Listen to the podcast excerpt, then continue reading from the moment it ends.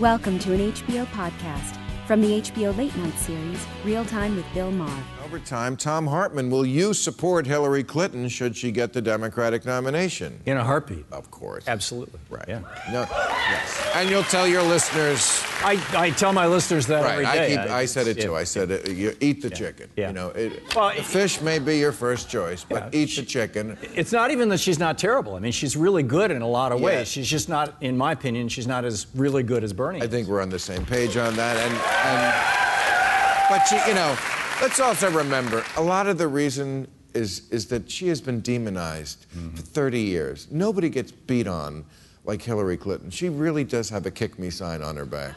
So Well, the Republicans taped it there. yeah, Democrats aren't too nice to her either. I mean, there's just something about her that people want to just take a shot. All right, Kristen, d- did Donald Trump make a mistake by skipping last night's debate? We'll find out in three days. Uh, I think the problem is that, you know, so first of all, the ratings for his rally were only a quarter of what the debate got. Yeah, but it wasn't- So, yeah. it- but but Apples. really, if, if you in the debate, there was this moment when Megyn Kelly did the old like Tim Russert move from Meet the Press, where you pull the old clips and quotes from people and say, "Hey, you said all these things. What's going on?" By not being there, Donald Trump avoided having what would have Absolutely. inevitably been like a ridiculous montage. And also, can I can I tell you? I think what he also knew instinctively, because he's a media person, a television person, is that this show has gotten boring. I mean, when I started to watch the part about the immigration debate between Cruz and Rubio. I was like, wow, I've seen this five or six times, this exact debate, and I know what comes next. It's Chris Christie coming in. I know his line. hey, this is what's wrong with Washington. Elect me, a fat governor. I'm sorry, I'm interrupting your debate on the Senate floor. Right. Like- I mean, when, when that, that's what they call Well, jumping the shark. And if, if you look at if you look at Donald Trump's poll numbers, they've gone pretty consistently up. There's only twice that they've dipped, and it's after debates where Donald Trump wasn't the big headline, where he was just one guy on a Right. stage. So he knows that by being just one guy on a stage, that's be, bored people is the, the biggest enemy of him. right. He, he's, I keep calling him the natural. He's a natural politician. Yeah. He's way- right not to Well, he gets advisors. entertainment in a way that politicians just don't. You know, back in the 20s, Oswald Spengler said that you know when a civilization is in decline when, it, when its leadership and its structure becomes a caricature of itself. Here we are. Okay. Um, Trey, what kind of revelations will you disclose in your forthcoming book about your time in Congress? Ooh, good question. What are we going to be in store for? Paul, Paul Ryan is a secret Muslim. Number one. No, no. Uh, uh, That's the beard. I, the beard. The beard. Wait. No. um, uh, I, I will show actually how things can get done uh, in Congress and how some Republicans and Democrats are working together. But I also want to show one example would be the influence of money or lack thereof. So, for example, with the gun control debate, people are like, oh my gosh, the NRA, they own Congress. The reality is this a $5,000 check to your campaign from the NRA means nothing. It means nothing. Five grand is what somebody wipes their butt with in a morning of fundraising in Washington, D.C. The reality is, is that the NRA has a large membership, and those members are people who vote, et cetera.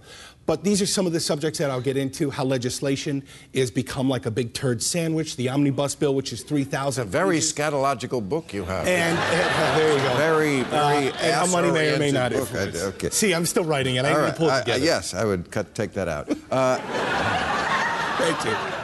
How worried should we be about the spread of the Zika virus? Well, uh, here in, I mean, it's a mosquito borne virus. Uh, one thing I've always loved about Southern California no mosquitoes. Yeah. I'm, I've never been bit by a mosquito. Florida, Yeah. where Well- we're from. oh. Has lots of mosquitoes. Yes. Yeah. Here's a here's a particular irony. The big problem with this virus is it causes horrible birth defects.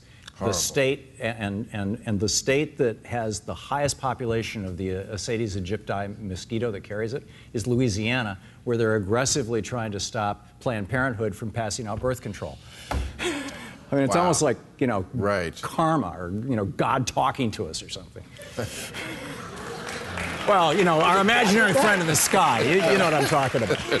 Those are both bullshit. Yeah. Okay, I, I take your point. Uh, what are the chances that a third party candidate like Michael Bloomberg, who was talking this week about maybe entering the race, will enter?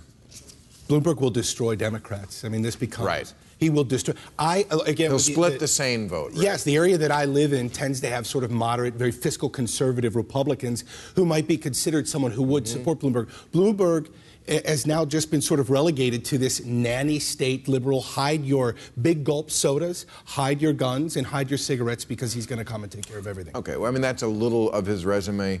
But other than that, Well, like, well- 25 years ago, he would be a down the line Republican who could be the nominee. I mean, he's fiscally conservative, law and order guy, uh, A bit of a neocon, is, is a that? bit of a neocon, strong on Israel. I mean, there's a lot of him that's old school Imagine Republican. an election, though, where you have either Hillary Clinton or Bernie Sanders, you have somebody on the Republican side who's not Donald Trump, and then you have both a Donald Trump and a Bloomberg independent run. Then you start having an election that looks more like those European countries, where instead of trying to keep everybody into these two very overly large buckets in a way, you have four different choices that represent very different things uh, that, that different voter blocks. Let's, let's have in. Trump and Bernie. Wall Street and Denmark. Let's see who wins. Let's have it out. Thank you, panel. You were great. You were a great audience. I appreciate you coming here. See you next week. Catch all new episodes of Real Time with Bill Maher every Friday night at 10, or watch him anytime on HBO On Demand. For more information, log on to HBO.com.